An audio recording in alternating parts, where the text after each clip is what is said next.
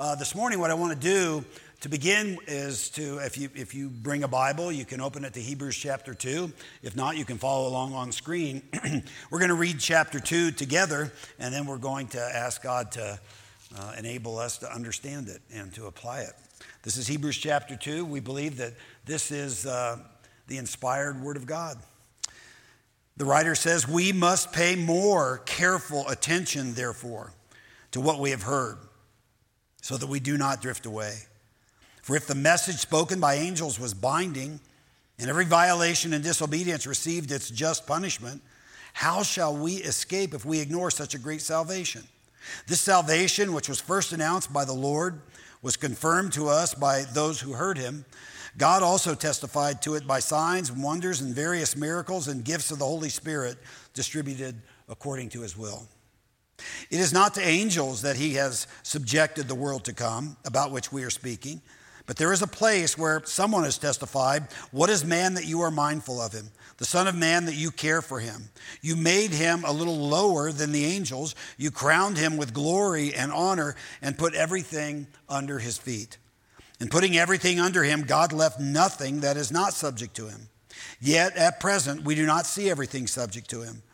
But we see Jesus, who was made a little lower than the angels, now crowned with glory and honor because he suffered death, so that by the grace of God he might taste death for everyone. In bringing many sons to glory, it was fitting that God, for whom and through whom everything exists, should make the author of their salvation perfect through suffering. Both the one who makes men holy and those who are made holy are of the same family. So Jesus is not ashamed to call them brothers. He says, I will declare your name to my brothers in the presence of the congregation. I will sing your praises. And again, I will put my trust in him. And again, he says, Here am I and the children God has given me. Since the children have flesh and blood, he too shared in their humanity, so that by his death he might destroy him who holds the power of death, that is, the devil and free those who all their lives were held in slavery by their fear of death. For surely it is not angels he helps, but Abraham's descendants. For this reason, he had to be made like his brothers in every way, in order that he might become a merciful and faithful high priest in service to God, and that he might make atonement for the sins of the people. Because he himself suffered when he was tempted, he is able to help those who are being tempted. This is the Word of God. Uh, last week, we began this study in the book of Hebrews, and uh, we noted a couple things last week. The first was something unusual about this book, and that is that we don't know who wrote it. Lots of speculation throughout the centuries about who might have written this book, but the bottom line is we don't know who wrote it. Uh, what we do know, uh, we know a few things about the people to whom it was written. For example, we know that they were suffering hardship. Why? Well, just because they were followers of Jesus. Uh, we know that they were fearful about their future, about things that were happening to them and what uh, about what might happen in the future. We know that they were asking questions. It seems like this Jesus, if you are the Messiah and you love us so much and you have brought your kingdom, then why is our life so hard just because we are following you. And I said last week that, the, that this book gives uh, the same answer over and over and over to that question.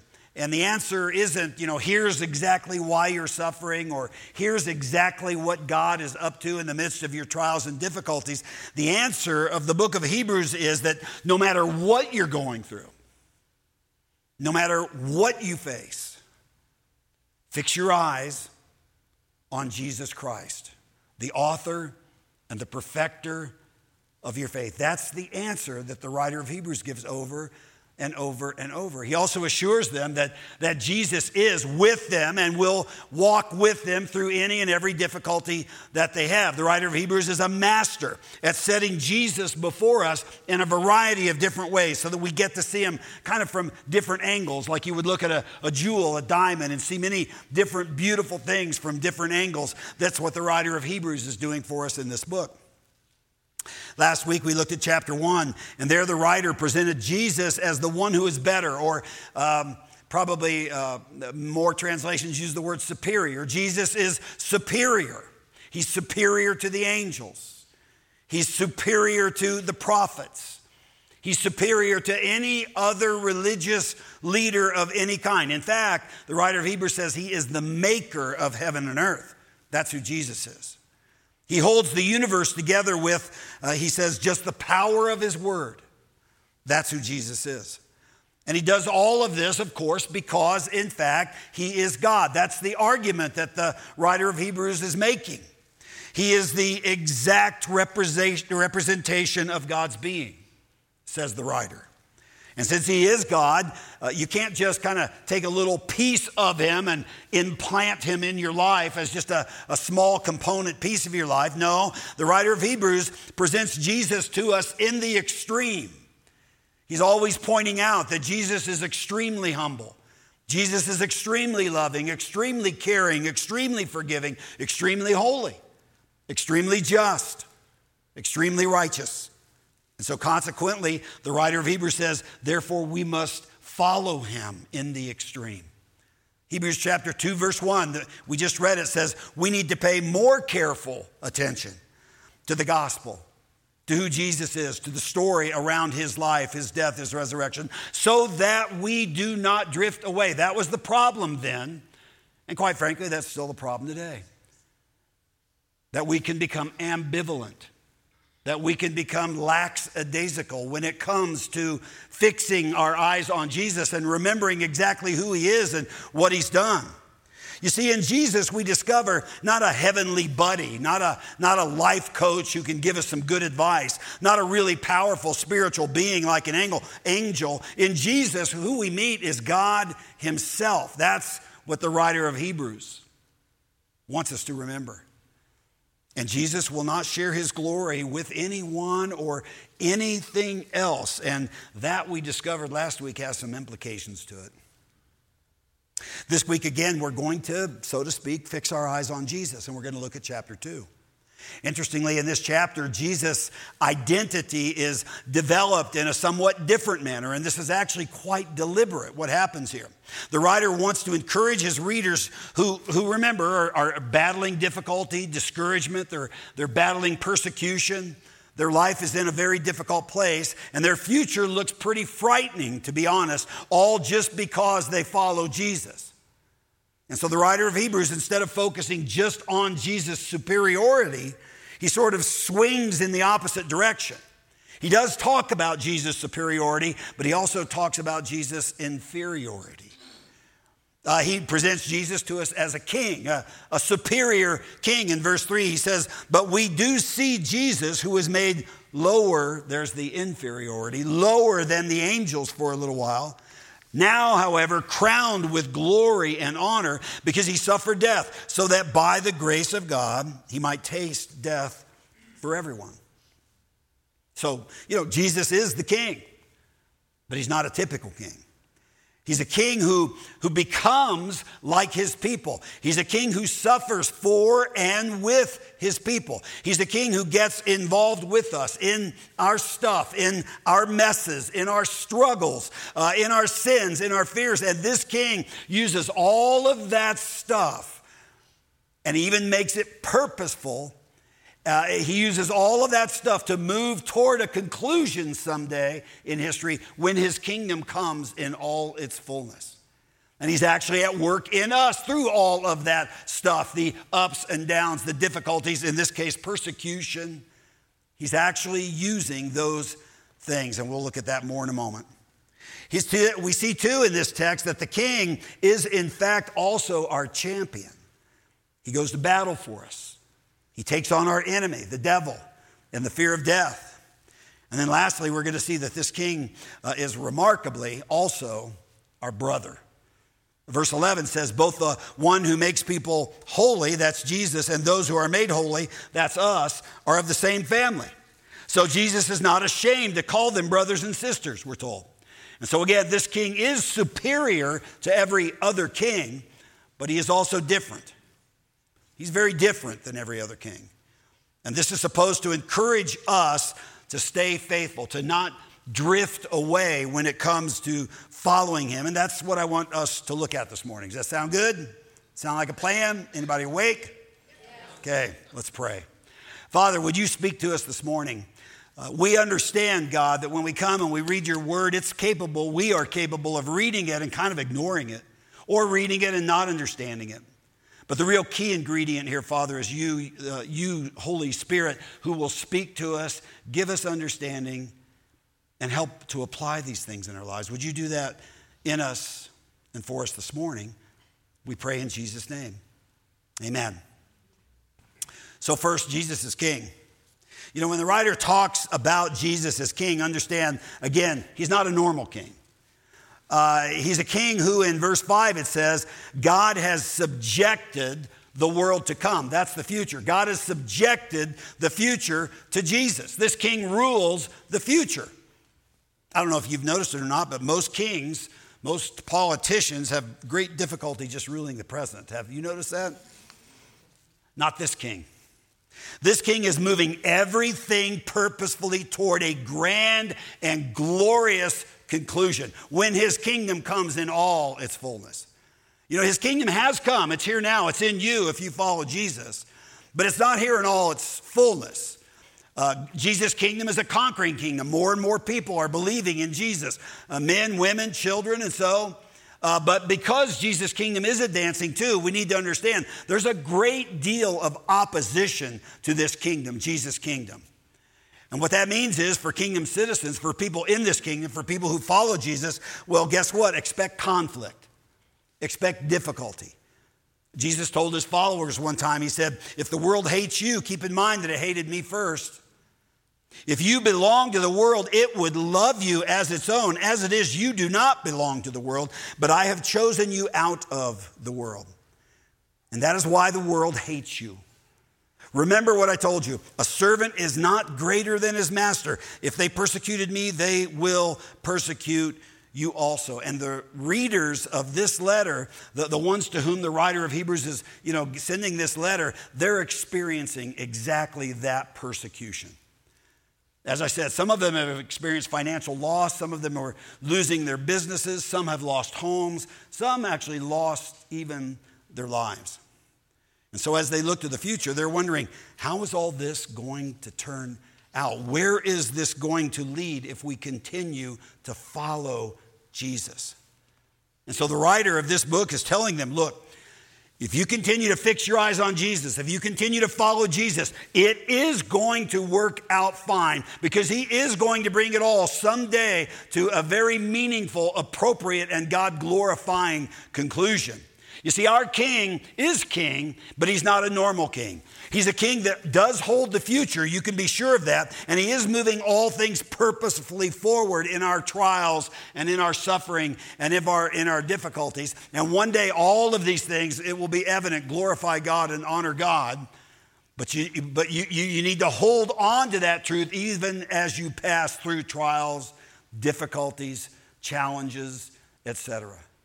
And you need to know that this king is with you in the midst of those trials. More of that in a moment.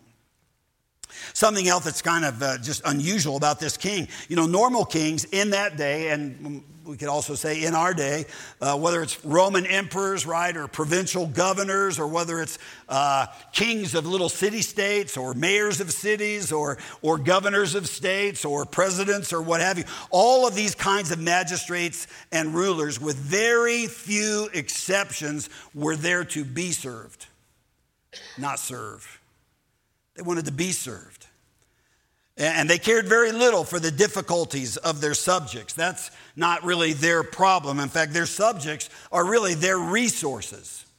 More often than not, that's how they looked at their subjects. They were there to do whatever the king needed or wanted them to do, even die for the king if needed. But the description we have of Jesus here, I, I hope you saw it, it's strikingly different than that. Because here is a king who, in verse 9, we're told, was made a little lower than the angels. In other words, he came from heaven to earth, and in so doing, he was humiliated. He was, uh, he was humbling himself. Uh, so he was made a little lower than the angels, now crowned with glory and honor because he suffered death, so that by the grace of God he might taste death for everyone. So you, uh, you do see, I hope, this is a major, major role reversal. Instead of the subjects dying in service to the king. Here, the king dies in service to his subjects. Here, the king descends before he ascends. This is a king who sees the plight of his subjects and actually does something about it, even though it costs him very, very greatly. And I need to say just a word about this. In Hebrews chapter 2, verses 2 through 8, uh, we read these verses just a moment ago. Um, I, I hope you followed the argument that was there.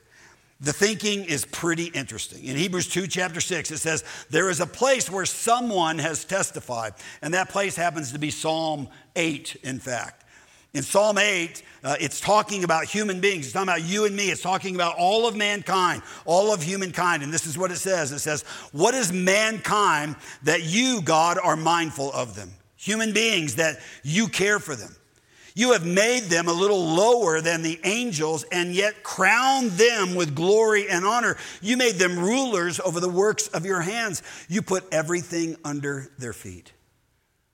Uh, the psalmist is just, you know, caught up in the fact that, wow, God, you have honored human beings by how you've made them, by responsibilities that you've given them, by the fact that you put all of creation under their feet. And uh, all of this, of course, is referring to what is what we encounter in Genesis chapter 1, uh, the creation of man, where we read these words that God blessed them and said to them, Be fruitful and increase in number, fill the earth and subdue it, rule over the fish of the sea and the birds of the air and over every living creature. So here's God, He creates this glorious, glorious world. I mean, it's, it would have been something to see. And then, in effect, he, he gave it to us to care for it, to cultivate it, to nurture it. And that meant that it was our responsibility to build a world where truth and beauty are seen everywhere. Build a world where justice and peace always prevail. Build a world where prosperity and health are universal. Love and charity, it's just everywhere, bleeding out of everything. You know, these things were our responsibility. That's what Adam and Eve and their posterity were supposed to do.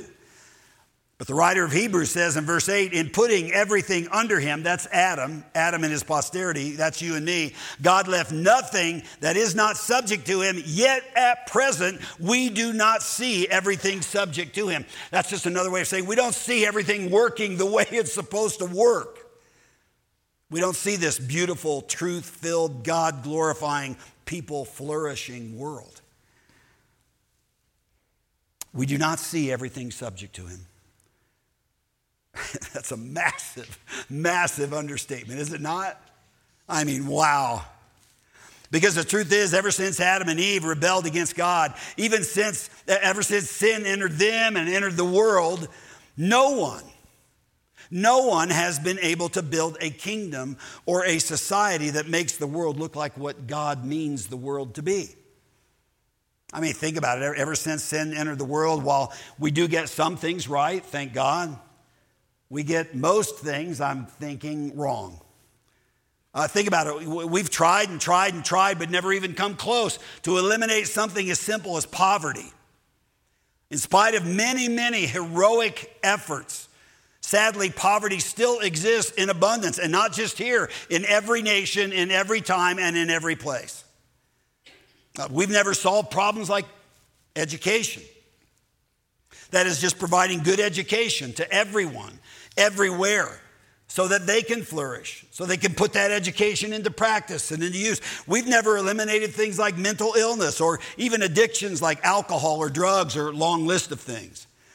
We've never eliminated racism. We've never eliminated terrorism. We've never eliminated religious wars or divorce or sexual abuse or physical abuse or murder or murder of the unborn or wars of aggression or, or, or. We haven't been able to eliminate these things anywhere. Not in their entirety. Not ever. Not even from among God's own people, not from the interior of our own hearts, let alone in society at large. So, what do we say to the fact that, quote, at present, we do not see everything subject to us? You see, we were made to fill the earth. We were made to subdue it and rule over it. We were made to have the world at our feet. We were made to construct societies that would reflect the truth of God and give Him great glory. But it hasn't worked out that way, has it? Truth is, much of the time it feels like we're, we're just being crushed, crushed under a weight of sin in the world and in us. And so we've got a big problem, a really, really big problem. Who is going to deliver us from this problem? A Republican politician? A Democrat politician? Friends, I don't think so. The writer of Hebrews says quite clearly and emphatically uh, in verse 9, he, he says, But we do see Jesus. That's the counterpoint here. But we do see Jesus. Friends, the point is that Jesus is the answer to this dilemma, God's only answer, in fact. But we do see Jesus, who was made a little lower than the angels. In other words, made just the same way we are made. It's like the writer of Hebrews is saying, hey, wait a minute. Psalm 8 is supposed to be about us, right? But we've really made a mess of this world. So, guess what? Psalm 8 is actually also about Jesus because Jesus came from up there down here. Jesus, while being God, also became a man. And so, you know, he is now crowned a king with glory and honor because he suffered death so that by the grace of God he might taste death for everyone. You see, it's Jesus. The writer of Hebrews wants us to see that the one and only solution to this problem of getting the world where it's supposed to go and being what it's supposed to be, the only one that can fulfill what is talked about in Psalm 8 is Jesus. Jesus is a king but he's a king who made himself human, who enters our world and will even one day rule this world perfectly. Yeah, amen. We don't do that in the Presbyterian Church, by the way. So. no, thank you. yeah. Uh, so, you know, a king who doesn't just, you know, shout down commands from heaven. No, he comes down from heaven himself. He doesn't just say, do this, do that. No, he actually comes from up there, down here. And when he gets here, he willingly lays down his life to rescue us. He tastes death, it says, for everyone. You see, our king came and paid a great price and he came to redeem and to restore and to remake what's been broken and lost and destroyed. Our king is not like other kings. Our king cares about, even loves his subjects. That's you and me. That's the bride. That's the church. He cares even to the point of death. Now, this death thing is kind of interesting. In verses 14 and 15, the writer tells us that our biggest problem is actually the fear of death. That's our biggest problem. He says, Since the children have flesh and blood, he too shared in their humanity. So now Jesus too shared in their humanity, so that by his death he might break the power of him who holds the power of death, that is the devil, and free those who all their lives were held in slavery by their fear of death. Now, if you are, I don't know, 55 or younger, you're thinking, what? What's the big deal about death? I don't live in fear of death. And of course you don't. You live in denial of death. Because you see, friends and family and loved ones, your, your, even your personal health, they've all been kind of on a trajectory where death seems distant, right? And this is true uh, for many of us, especially when we're, we're younger. And because this is true, we are able to live in denial of the problem of death, which is a really big problem that no one has come even close to solving. There's a psychologist, you, you know about him, a psychiatrist. His name is Sigmund Freud. He made a lot of observations. Some were probably good, insightful observations, some not so. But uh, one of the things he observed in patients And you know, he would write down these observations, wrote books about them, and so. One of the things he observed in his patients was that they were all, he said, deeply disturbed about death when you got right down to it. He says, because our lives are filled with disappointment and guilt and shame that we didn't do something we should have done or we did something we shouldn't have, or because our lives are filled with unfulfilled expectations or unachieved goals, he said, we don't want to die. We, we fear death because of all the, the questions that we have about, you know, is there something after death? Is there judgment? Is there accountability? What comes next? You know, I haven't done that great in this life. What's going to follow? It's sort of the, the angst, the, the fear, he said, that he saw when he would meet with patients. And he said, so because of these fears, we just repress the whole conflict and tension surrounding it. And that's what he noticed. Everybody's repressing. Uh, nobody wants to really talk about or reflect on this thing that's coming for all of us, this thing called death. Now, when for some reason, you know, a human being is forced to deal with death. I mean, maybe your health goes south, you know, you get really sick, or somebody you love a great deal uh, passes away. Well, then kind of death is brought right up, you know, in front of you. Freud said then, well, that, that's when things get very traumatic and we get very uncomfortable. And different ones manage those kinds of thoughts in different ways, some healthy, some not. There's a guy named Leo Tolstoy. You've heard of him, a great Russian writer, wrote the uh, War and Peace, and uh, you've all read that. And, but he also wrote a small book called A Confession. When he turned 50, something happened to him. The idea of having to deal with death became uh, very, very real and almost paralyzing to him. He writes these words He says, Something strange began to happen to me at age 50. I had a wife who loved me and whom I loved. I had a large estate, which, without much effort on my part, increased. My name was respected. I enjoyed physical strength, and yet I could not live because of death. The question which brought me to the verge of suicide sought an answer without which one cannot live. Here's this question Is there any meaning in life that my inevitable death does not destroy? Today or tomorrow, he says, death will come to those I love and then to me. And soon, not only will I not exist, but eventually no one will exist who will remember anything I have written or done. Why then go on with the effort? What is it all for? What does it all lead to? What difference does it make whether I do this thing rather than that thing or nothing at all? So I could give no rational meaning to any single action or even to my whole life. But what was so surprising was how we can all fail to see this, he writes. For a time, it is possible to live intoxicated with life. For a time. But as soon as one is sober, it is impossible not to see that life in the face of death is a fraud, a stupid fraud. How often I have been told, oh, you know, you, you cannot understand the meaning of life, so don't think about it, just live. But he says, I can no longer do that. Well, guys like Tolstoy and a lot of other depressing authors and philosophers have pointed out over the last 150 years that human beings really do not want to wrestle with the problem of death. We will do just about anything to keep that out of sight and out of mind. We do not want to think about it. But the problem of death is this.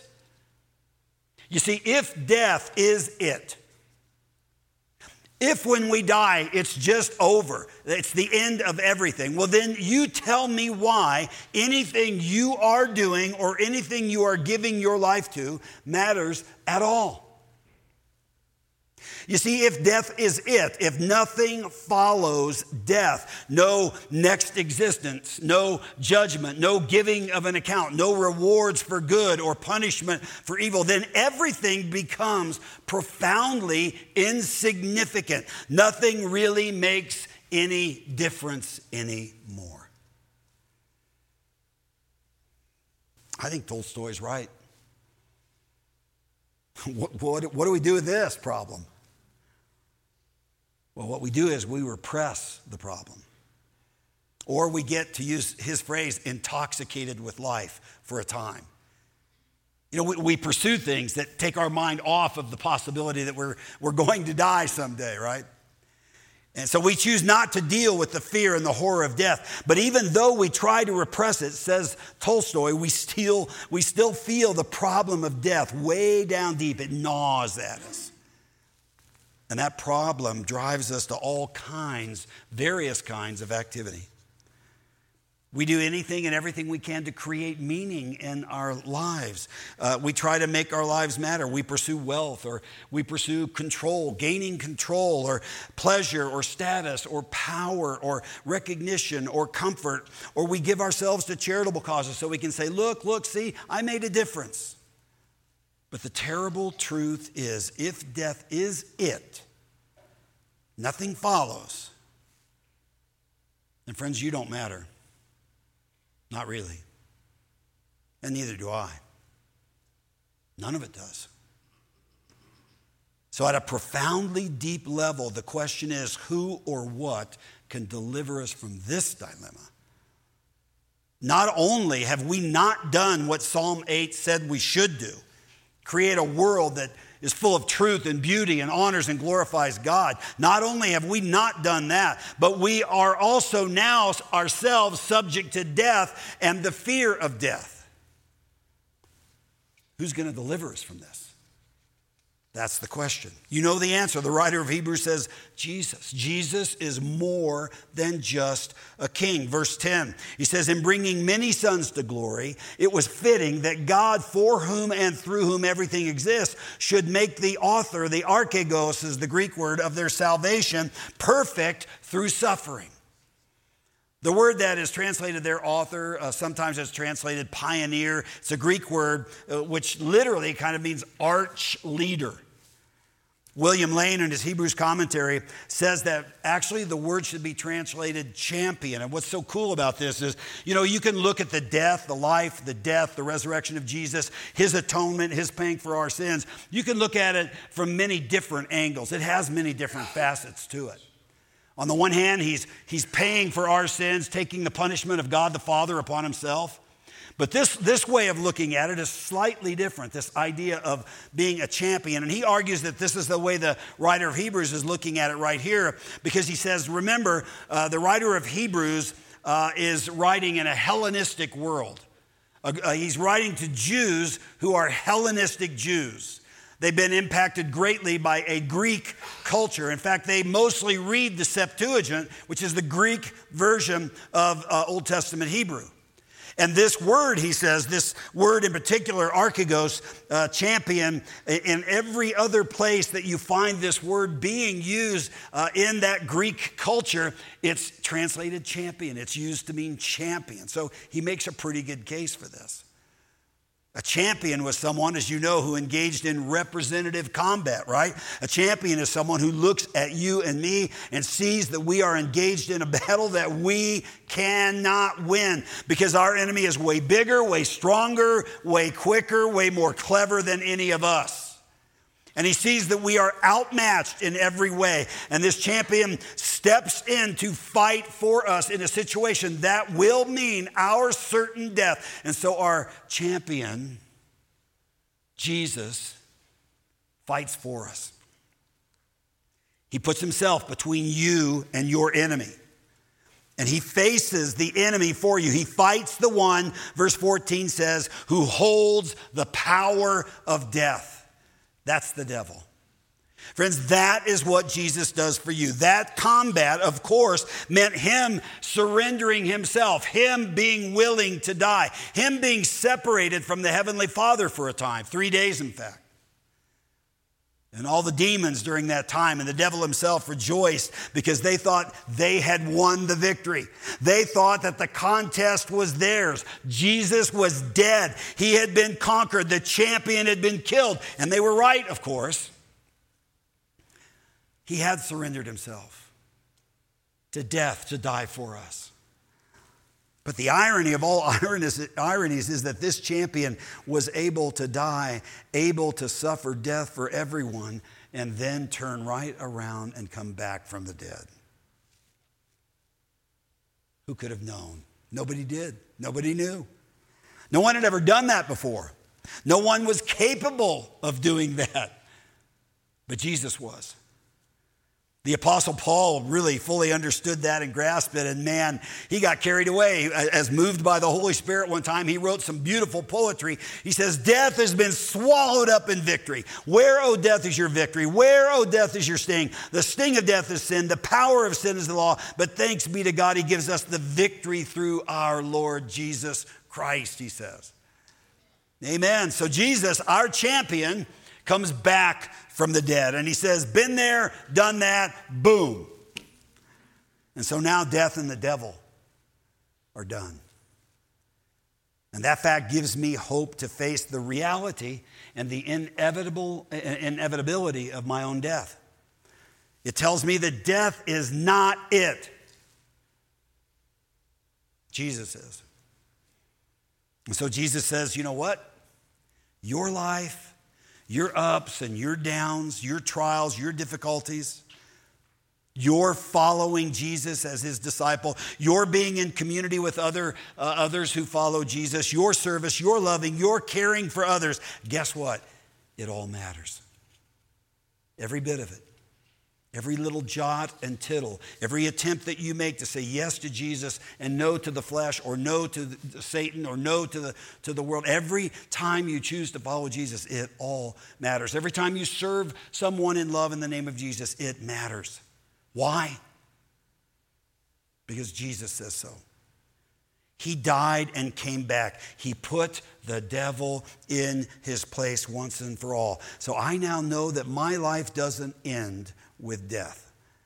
It's just going to transition into a different and better place. So death doesn't have to frighten me anymore. Now, we could stop right here. That's a good place to stop a sermon. You know, I think my sermon, my profs uh, way back in seminary would say, Dwayne, that's, that's where you ought to draw the line. That's where you ought to, you know, just, uh, you know, land the plane, bring it home, get somebody to say hallelujah and go, let's pray. But no, I've got more. One more point that's made here in this chapter that I want us to see. I want us to see, uh, yes, Jesus uh, is king, but not just a king. Yes, he's a champion, but not just a champion. He's also amazingly our brother. He is a brother who loves us. Verse 11 says both the one who makes them holy, that's Jesus, and those who are made holy, are that's us, are of the same family. So Jesus is not ashamed to call them brothers or to call them sisters. Verse 12, he says to the Father, I will declare your name, Father, to my brothers. In the presence of the congregation, I will sing your praises. And you just got to go, wow. Really? We are Jesus' brothers and sisters. We are in his family. See, today, if you want to recommend yourself to someone, typically what you would do in our culture is you'd present a resume, which would kind of list out all the great accomplishments that you have uh, made. Uh, we don't recommend ourselves to other people by mentioning our family, who our mother is, our father is, our aunts, our uncles, etc. But in other cultures and at other times, that was how you recommended yourself to someone. Uh, you, would, uh, you would want them to know who your father and mother and aunts and uncles were. That's, that's how you presented yourself. Uh, I think back then maybe they understood that we are a lot more the product of our ancestors, our relatives, our families than we want to think. A lot of us are pretty young, so I know that you doubt me on this, but, but let me just tell you the older you get, the more you realize how much of you is the product of your parentage the product of your family. For better and for worse, right? Huge parts of us are, are, are not you because you created it. They are you because you received it from your family. In ancient times, as I said, I think maybe they understood this better. And so, in ancient times, if for some reason you needed to recommend yourself to someone, you didn't give them a resume, you gave them your genealogy. Everybody did this, whether you're a Roman emperor or whether you're a slave. If you want someone to know who you are, you give them your genealogy. And you can bet that Roman emperors had great genealogies. But uh, they would also, every single one of them, present selective genealogies. They would leave off family members who were an embarrassment, right? Uncle so and so, he's not going to be in the genealogy. And they would prominently position family members that they were proud of. And so we then come to Jesus. And Jesus' genealogy. Matthew chapter 1. Matthew tells us who Jesus is. And in the genealogy, uh, what does he list? Well, he lists five women there. And that by itself was highly unusual. Very rarely was a woman ever put in a genealogy because in that culture, in that time, in that place, women were not going to add prestige to who you were or where you came from. Women were not valued the way they should have been. But women are mentioned in Jesus' genealogy, five of them. And interestingly enough, these are women that you, they're all women of ill repute. One was an incest survivor, that's Tamar. One was a prostitute, that's Rahab. One was a, a Gentile, not a Jew, that's Ruth. One was an adulterer, that's Bathsheba. Uh, one was an unwed pregnant girl, her name was Mary. All women, you, normally you'd just kind of be ashamed of, or certainly not want to mention or highlight. But Jesus proudly gives them a place of honor in his genealogy. Now, that ought to encourage us. Because what it's saying is, is it doesn't matter who you are. It doesn't matter what family you came from. It doesn't matter what you've done. It doesn't matter where you've been through the death of Jesus, through the sacrifice of Jesus, through the union that we have with Jesus, we become part of his family. We become somebody that he loves. And he is proud to call us sister, brother. And so it doesn't matter what anybody has said about you. It doesn't matter what your parents might say about you. It doesn't matter what your siblings might say or the world says. You are not ruled by what they say about you anymore if you follow Jesus. What matters is what Jesus says about you. And he says, You are my sister. You are my brother. You are part of my family, and no one and no thing can change that or take that away from you period. Friends, the writer of this book wants us to understand that we have a king. It's a king who gets involved, who, who comes from up there, down here. He holds the future in his hand. He's a king who cares. We have a king who is a champion who fights for us against the devil and the fear of death. And we have a brother who loves us as only a brother can. These things and this knowledge of who Jesus is and what Jesus did for us they're meant to encourage us. I hope they encourage you. They're meant to overcome our fears of death because our lives are headed somewhere. It's not over when we die. These things are meant to overcome our tendencies to drift away and become apathetic towards Jesus. They're meant to stir our hearts with gratitude and seize our attention, fixing our eyes on Jesus. They're meant to captivate our thoughts so that even in the face of suffering, hardship, persecution, difficulty, well, guess what? We stand firm together. We stay faithful together.